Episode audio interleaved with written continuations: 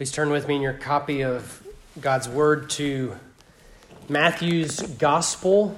Today we're going to look at the first chapter together in Matthew's Gospel, Matthew chapter 1. Let me get there. Uh, we've entered the season of Advent. Um, it wasn't apparent from the, the tree and the wreaths and the candles. You know, I had lunch with a friend this week who grew up in a denomination that uh, didn't do Advent, and uh, he's now in a church that does. And he said that um, he'd never seen one of these before. He'd never seen someone uh, light candles. It was a whole new experience. Some of you might be from a similar background. Um, you might be able to identify with them, and so I just want to remind you that Advent simply means uh, coming or arrival. You, you could define Advent as the coming of a notable person or event. Well, what notable person or event might we be recognizing and celebrating this time of the year? Uh, the most notable of persons, the one whose name is above every name, the man Christ Jesus, who appears and is born of Mary and takes on human flesh and dwells with his people and, and comes uh, to do what? Love how this hymn says it, uh, this carol. Mild he lays his glory by, born that man no more may die, born to raise the sons of earth born to give them second birth.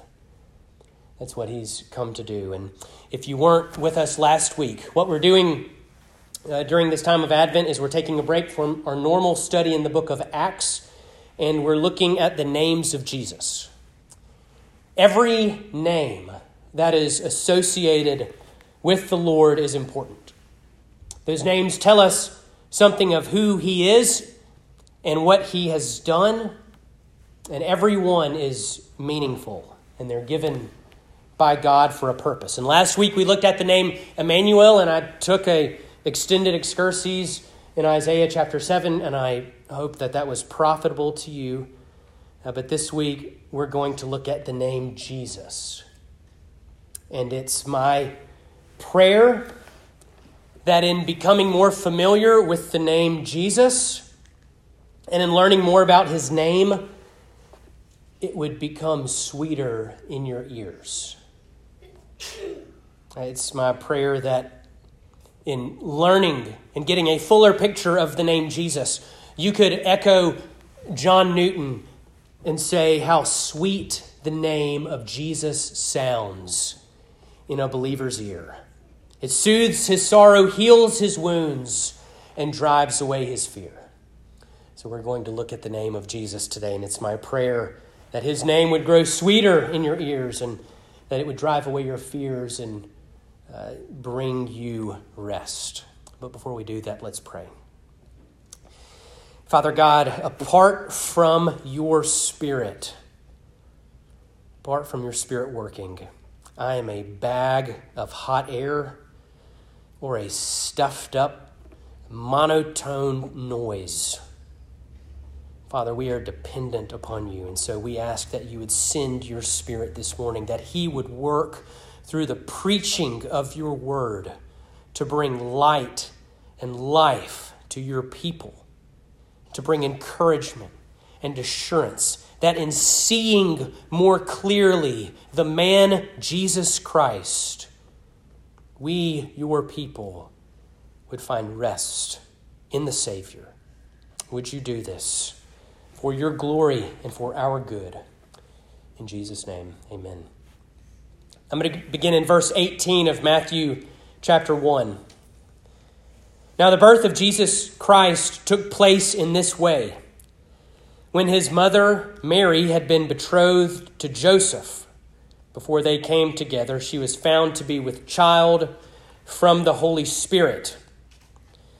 And her husband Joseph, being a just man, and unwilling to put her to shame, resolved to divorce her quietly. But as he considered these things, behold, an angel of the Lord appeared to him in a dream, saying, Joseph, son of David, do not fear to take Mary as your wife, for that which is conceived in her is from the Holy Spirit. She will bear a son, and you shall call his name Jesus, for he will save his people from their sins. All this took place to fulfill what the Lord had spoken by the prophet. Behold, the virgin shall conceive and bear a son, and they shall call his name Emmanuel, which means God with us. When Joseph woke from sleep, he did as the angel of the Lord commanded him. He took his wife, but knew her not until she'd given birth to a son, and he called his name Jesus. The grass withers and the flowers fade but the word of our God stands forever. So, what we're going to do today is exclusively focus on verse 21, and really the last two thirds of verse 21. Uh, that wonderful verse She will bear a son, and you shall call his name Jesus, for he will save his people from their sins. And that's really the outline of our sermon. You could divide it into two parts. Part one is, You shall call his name Jesus. And part two is, For he will save his people from their sins. So we'll first begin by looking directly at the name Jesus. And I guess the first question is to ask is who chooses this name? You know, ordinarily, parents are the ones that choose names for their children. Uh, it's, it's, it's, a, it's a lot of fun to, to think about and to throw names around and have ideas. It, it's an important thing because the name is going to be with that child for the rest of their lives. And so we begin with the question who chooses Jesus' name? And we can see it here. God does. Not Mary, not Joseph. God is the one who chooses this name. We, we just read an angel speaking to Joseph saying, You shall call his name Jesus. The angel is telling Joseph what Joseph is going to do. And we have a parallel account in, in Luke's gospel. Gabriel, uh, the angel, approaches Mary and gives her a very similar message. He approaches Mary and says, You will conceive in your womb and bear a son, and you shall call his name Jesus. So, in both of these instances, we have Mary and Joseph instructed what name they are to call this child. Now, is this a recommendation? No. Is it a suggestion? No. Is this a family name that a grandparent is passive aggressively pressuring on Mary and Joseph? No. This is a command from God. You will have a son, and this is what you will name him. God is the one who chooses the name because this is his son. This is his only begotten Son. This is his child who is destined to perfectly, fully fulfill his plan of redemption. So God is the one who chooses the name. And if he chooses this name, why this name? And you may not know, this is a common name. Now, I know it's not common today. The name of Jesus has been venerated through church history. I've known a couple Hispanic people named Jesus, but I don't think I've ever met someone in English named Jesus. It's, it's not a common name in our day. But in the first century, it was quite common, right? It, it was, it was one of those names. Like I, I got online and looked up most common English names. None of these will surprise you. My name was up there uh, you, so many people have been named John. You have other names like, uh, like Michael and James and Robert and William. These are all common names in our day. And in Jesus' day, his name was common. There's a reason he's called Jesus of Nazareth. His hometown is attached to his name to distinguish him from other Jesuses. There's a first century historian named Josephus, and you can look at his writings and see lots of people named Jesus. This was a common name among Jews in the first century. Now, in time, again, as Christians uh, come to know and worship the Lord Jesus Christ, you have less and less Jews using the name Jesus, but it was quite common. So, it's a common name. Why would God use it? Why pick this comment. You'd think the Son of God taking on human flesh. You'd think there'd be this grand, exalted name. Uh, like I, thought of Xerxes, for example.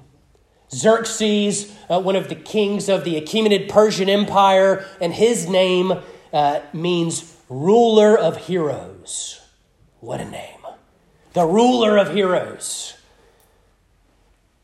God doesn't pick a name like Xerxes, He picks a common name. It tells us something of His humility, His, his condescension, but it, it also tells us something of His mission. We'll get to that in a moment. You know, he was being named after what one of the names I'm sorry, one of one of the reasons this name was so common is because you're named after a Old Testament hero. Now, some of you may scratch your head at that and say, well, I don't know any Old Testament heroes named Jesus. I know you, you, you talk about the angel of the Lord showing up and the second person of the Trinity in the Old Testament showing up, but I, I don't know any I don't know any Old Testament heroes that share his name. Well, I was trying to think of the easiest way to explain this, and it, it can be explained this way. You can have a name that can be spelled and pronounced differently in different languages. Like my name is super easy here because it's very common. Anyone know the Spanish uh, version of the name John? Juan. What about French? Jean. Uh, what German? Johann. I found this all very interesting because it's, it's my name. R- Russian, it's Ivan. I had, I had no idea. Um, Giovanni in Italian. You can have the same name, but it sounds differently and is spelled differently in different languages. Well, what if we apply that to the name Jesus? We, refer to our Savior as Jesus in, in English, but what about in the Greek? In, in Paul's day, what name is Paul saying as he's, as he's uh, contending in the marketplace in the synagogue for the Son of God. It was Jesus in the Greek. That's the name Paul would have spoken, Jesus, on his missionary journeys. Well, then you have Aramaic, which is the language of first century Jews, the language that Mary and Joseph would have spoken. And in Aramaic, this name is Yesu. Yesu. Well, what about the Old Testament language. Hebrew. What, would this name be in Hebrew? Well, you've got an earlier version, and then later it's shortened. The earlier version of this name is Yehoshua. Yehoshua. And then later, after the exile, it's just Yeshua. Okay, what does that name sound like? What, what Old Testament name, what Old Testament hero of the faith does Yehoshua or Yeshua sound like? Joshua? The same Joshua who succeeds Moses and leads the people across the Jordan River and into the promised land? Yehoshua. You can see why this name would be commonly used among Jewish parents. Well, why would God pick it? Is he choosing to pay homage to this faithful Old Testament saint? I'm going to honor Joshua by naming my only begotten son after him. No. This name was chosen because of what it means. When you cut Yehoshua in half, the first half is Yah.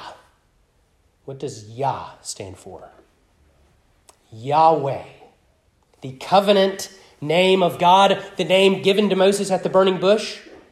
Whenever you're reading your Old Testament and you see the Lord, but L O R D is in all caps, that's Yahweh. And so that's the first half Yah, Yahweh. And then the second half, Shua, means salvation. So in Yehoshua, you have Yahweh saves. And that's the name assigned to this child in Mary's womb Yahweh saves. And we're going to see more meaning of that in a moment. But before we do, we need to point out that although Jesus is receiving the same name that so many other little Jewish boys had been given, there's something very different in his case. And of course, you have the virgin birth. And that's not even what I'm talking about. If you think in, in Luke's account, when Gabriel comes to Mary, Gabriel tells her she will conceive and bear a son, and you shall call his name Jesus. And then Gabriel says, He will be great and will be called the Son of the Most High. And the Lord God will give to him the throne of his father David, and he will reign over the house of Jacob forever. And of his kingdom there will be no end. You hear something like that, and you think, okay, this isn't just another kid who is named Joshua because his parents want him to be or measure up to Joshua. This is something entirely different. This isn't just another Joshua, this is someone greater than Joshua. We remember stories about Joshua, Joshua in the Battle of Jericho, the servant of the Lord who transitioned the children of Israel from the wilderness into the promised land, takes them into the land that God swore to give to Abraham so that God's people might have rest. Did Joshua succeed? Yes, for a time. For a time, he succeeded. The people entered the land, they took it, they settled it, and they had rest for a time. But it will not last enemies will creep back in. Unbelief will creep back in. Other armies will come into the land and invade it and destroy Jerusalem and kill some of God's people and take the rest into captivity. And the people are left longing for a greater servant, a greater Joshua who can do what Joshua could not. Someone who could defeat their enemies permanently, someone who would give them lasting rest, not only for a season, eternal rest. And we know that that greater Joshua has come. And what does he say about rest, this greater Joshua? He says, Come to me, all who labor and are heavy laden and I will give you rest. My yoke is easy and my burden is light. In me you will find rest for your souls. They longed for greater Joshua that would give them rest, and also a greater Joshua that would lead them into a glorious land that they would never lose. Somewhere better than Canaan, a heavenly country, an eternal city whose designer and builder is God. And we have a promise from that greater Joshua. He said, Let not your hearts be troubled. Troubled, believe in God, believe also in me. In my Father's house are many rooms. And I go to prepare a place for you. And I will come again to take you to myself, that where I am, you may be also. I want you to see that this isn't just another kid named after a hero, he is the hero. He is the complete, perfect fulfillment of everything this name represents. He is the greatest Joshua. That's why God chose this name. You will name your child Yahweh Saves. And we see that in detail in the second half of this verse for he will save his people from their sins. Okay? This is the purpose of the child's coming.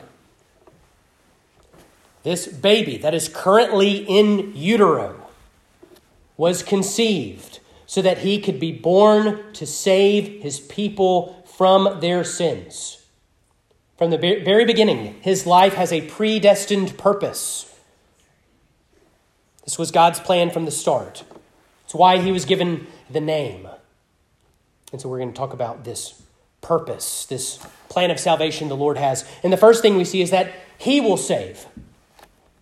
Who does the saving? He does. He's the hero. He is the rescuer. He does the saving. And not only does He do the saving, He is the only Savior. Meaning, we do not save ourselves. No one else can save us. Only Jesus can save us. And so we are to look for salvation in no one else except Jesus. And isn't this the repeated message of Scripture that we see over and over again? It's the repeated message that we read of Acts taking to this, uh, or that Peter taking to the Sanhedrin in Acts 4. Peter says, There is no other name given among men by which we must be saved. It's Jesus alone, His name alone that saves. Love the grand statement that God makes in Isaiah 43. He says, I am the Lord, and besides me, there is no Savior. Jesus himself will say, I am the way, the truth, and the life. No one comes to the Father except through me. What we see over and over and over again in Scripture is that there is only one Savior the man, Jesus Christ. And we're going to be tempted at times to think, to forget this, and think that there are things that we can do to get across the river into the promised land. There are things that we do. My faithfulness, my good behavior, my, my, uh, my charity, my generosity, these are things that I do to earn my ticket into the heavenly land and earn my eternal rest. But we are wrong to think that. We are deluded to think that. And we need to confess those things and repent of them because we don't do any saving he will save. Now, who will he save? We see, he will save his people, his bride, the church. And not only the Presbyterians, and not only the PCA, but the church. Recently, I was listening to a talk by Harry Reeder, who is the pastor of Briarwood in Birmingham. And he made a statement about the church being a 10 lane highway and our denomination only making up one lane. Now, I don't think the point for you is to, the point is not for you to take that and try to figure out, okay, who are the, who's in the other nine lanes? That's not the point he was trying to make, right? He, he was reminding us that there are other faithful Christians who are pursuing Christ and trusting in Him alone for their salvation but there's a whole highway, and we make up one lane. And that highway, the church, the body of Christ, the people of God, those are the ones that Jesus will save. And what does he save them from? He will save them from their sins. This is why he has come. Now, I want you to be honest with me for a second. How many of you have ever hired someone to clean your house and then you cleaned it before they got there? Maybe it was a busy season in life and things are just backing up on you at home and you can't do what you normally do. Or, or maybe you just had surgery or just had a baby or something has happened and you're getting someone to come clean your house, and before they get there, you run, you straighten everything up, and you do all this cleaning. So there's not that much left for the actual cleaner. The whole reason they're coming is to clean your house, and then you clean it up. Okay? Your connection to the cleaner is your dirty house. That's why they're coming. Okay? They aren't coming to dust your tidy house. They're coming to clean your messy house. That's the connection. Okay? It is the same way with our Savior. But we try to hide our sin. We try to clean it up on our own. We have this idea oh, well, I can't go back to church right now. Uh-uh, I'm not in the right place. I, I need to get myself right, and then I can go back. Your sin is the reason he came. Okay, it is so silly to think that your connection to the person cleaning your house is not the mess in your house. Your connection to the Lord Jesus is the mess in your life. It is your sin. He, he's not coming because of your good reputation and your upstanding life. He came because of your mess. I love this quote from Spurgeon. I'm hitting Spurgeon a lot here at the end. Uh, but Spurgeon has this wonderful quote.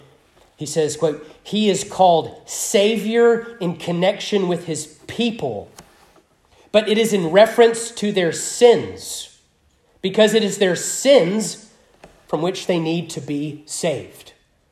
If they had never sinned, they would never have required a Savior, and there would be no name of Jesus upon the earth. End quote. Can you see that? Our connection to the Lord is based on the fact that we are weak, needy sinners in need of salvation. It is why He came. And if we don't get that, we will not get grace. We will not get the purpose of Jesus' life. If you do not believe that you will perish without him, that you are lost without him, if you don't believe that, you don't understand the purpose for which Jesus came. Spurgeon continues, and get ready. If you want rest, and if you want the name of Jesus to be sweet in your ears, listen to this. Spurgeon says, quote, He never gave himself for our righteousness, but he did give himself for our sins. What a wonder this is. The first link between my soul and Christ is not my goodness, but my badness. Not my merit, but my misery. Not my standing, but my falling. Not my riches, but my need he comes to visit his people, yet not to admire their beauties, but to remove their deformities, not to reward their virtues, but to forgive their sins. End quote. That's why he came. And some of you feel like you have to get your life together, like you have to get the house clean before the cleaner comes that you have to conquer and kick out some sins before you can come to Christ. But your mess is the reason he came. He didn't come to dust your tidy, picked up, organized house. He came for the train wreck that is your and my life. And so, would you come to him and open the door and say, This is me? This is my mess. I'm ashamed of my mess and I'm embarrassed of my mess, but I know this is why you came. And so, would you come and do that which you came to do? Seek and save the lost. This is why he came. He came for our sin. Now, what is this saving us from our sins? What does that look like? Well, again, Spurgeon gives a, a, list that I'm going to follow, a list of four things that we're going to look at before we close. This idea, what does it look like to save us from our sins? Well, the first thing is that Jesus saves us from what our sins deserve. What do our sins deserve? Our sins deserve death. Paul writes in Romans 6:23, the wages of sin is death. In the garden, God is speaking to Adam and Eve, and he says, You shall not eat of the tree of the knowledge of good and evil, for in the day that you eat of it, you shall surely die. Our sins deserve death. And if we die in our sins, if we die unforgiven with the mess still surrounding us, without the work of the Savior, then, to quote the larger catechism, the punishment is everlasting separation from the comforting presence of God.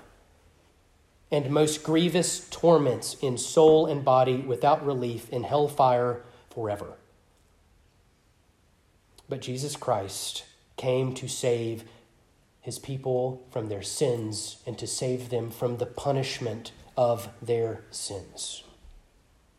So that all charges against his bride, the church, would be removed and she would never be condemned. All that is required is that the church, is that you would believe and trust in Him alone and what He did in your place. That the greater Joshua, who was sinless, took your sin and bore its punishment so that the curse might be removed from you. So Jesus saves us from what our sins deserve. The second thing Spurgeon lists is that he saves us from the pollution of our sin. You know, sin pollutes everything. You know, you can see the effects of sin in creation. In Romans 8, Paul writes that creation is groaning as it longs for the return of Christ so that he can make all things new. So sin has marred creation and polluted creation, but it's also marred us as well. We are polluted. You know, uh, I'll, we'll use the term, as Presbyterians, we'll use the term total depravity, and people will mistakenly think, oh, well, you're saying that that means that I'm as bad as I could possibly be. That's not what total depravity means. Total depravity means that there is not one part of you that is unaffected by sin. That your mind, your will, your affections, every part of you is in some way affected by sin, polluted by sin. Sin has polluted our minds so that we don't honor or give thanks to God. And we ignore and deny the Creator. To use the language of Romans 1, our thinking becomes futile. So it pollutes our mind, it pollutes our tastes, what we like, what we're attracted to, what we think is funny, what we're drawn to, what, what entertains us. Sin has polluted that as well. Our consciences. Sin deadens the conscience, makes us hard of heart. But Jesus has come to save his people from the pollution of sin. He doesn't leave us polluted as we are. He takes the evil away. Through the work of the Holy Spirit, He renews our mind. He washes us with His Word. He, he removes the heart of stone and gives us a heart of flesh, a, a tender heart. And once it's removed, sin becomes repugnant to our senses. We hate it. We, we, we want to be rid of it. And we have in its place a longing for holiness and a desire to be made clean. And so he doesn't just take the punishment of sin away and, and leave us. He removes the trash and filth that pollutes our lives, and in the end is making us fit to live with him forever in heaven. He removes the punishment of sin, he removes the pollution of sin. Third thing Spurgeon says is that he saves his people from their tendencies to sin. So it's one of the most frustrating things as a Christian, these proclivities we have towards sin, these inclinations or natural bents toward sin. And these two, Jesus Christ has come to destroy. Grabbing those sinful tendencies and yanking them up by the roots, and sending His Spirit to work in our lives and enable us to fight and war against those inclinations until the day when Jesus Christ alone reigns and all our thoughts are captive to him. So he's saving us from the dominion of sin, the, the tendencies to sin. The fourth thing, this is the last one. The fourth thing Jesus saves his people from is apostasy. You know what apostasy is? It is leaving the faith, denying the Lord, walking away from the faith that was once for all delivered to the saints. And Jesus saves his people from apostasy. He came to save sinners, not only in their younger years, but in their later gray haired or no haired years as well. He does not save us in our youth and then just leave us be that we might fall or wander off on our own. No, he saves sinners to the end. He holds his people to the end. The Good Shepherd will not allow one of his sheep to be snatched out of his hand, he will not allow one to perish. He says, Not one, no one is able to snatch them out of my Father's hand. He saves to the end. And Spurgeon comments here and says, uh, To start a man right is but little but to keep that man holding on even to the end is a triumph of almighty grace. And this is what Christ has come to do to keep us to the end. Now, when we read that verse, you shall call his name Jesus, and he will save his people from their sins. Are you one of his people. Important questions to ask. Do you even think you need salvation? Do you recognize how lost you would be without him? Do, do you recognize that you would perish apart from the work of Jesus? have you clung to the cross and said, this and this alone is what removes my stain and my guilt and gives me life. When you flee to Christ and confess your sins to Him, He will save you from them. And if you believe in Him, He will become your salvation. Now, for those of you who have and are trusting in Him, it's my prayer that you would see in all of this the tender mercy of our Lord. He didn't call himself Christ the Great, or Christ the King of the heroes, or Christ the Conqueror. He called himself Christ Jesus, Christ the Savior. That's why he came. There's a verse many of you are probably familiar with. John 3:17 which states for God did not send his son into the world to condemn the world but in order that the world might be saved through him. This is why he came. And it is a delight to him. I pray that we can see that and be glad. I want to end with a final quote uh, this is from Caspar Olevianus. He was one of the two authors of the Heidelberg Catechism, what we've been going through earlier in the worship service. And Olevianus on this verse, he said this Since God, who cannot lie, commanded from heaven that his Son, manifested in the flesh, be given this name Jesus, that is Savior, I know for certain and have the assurance that He fully and perfectly saves me, body and soul. Faithful is He who bears the splendid name Jesus. He will do what He promised. Let's pray together. Father God, would we see more clearly the man, the Savior, uh, whom you gave the name Jesus Christ. Your anointed one, your chosen one who has come to save his people from their sins. Would we see him? And Father, I, with his name, be sweet in our ears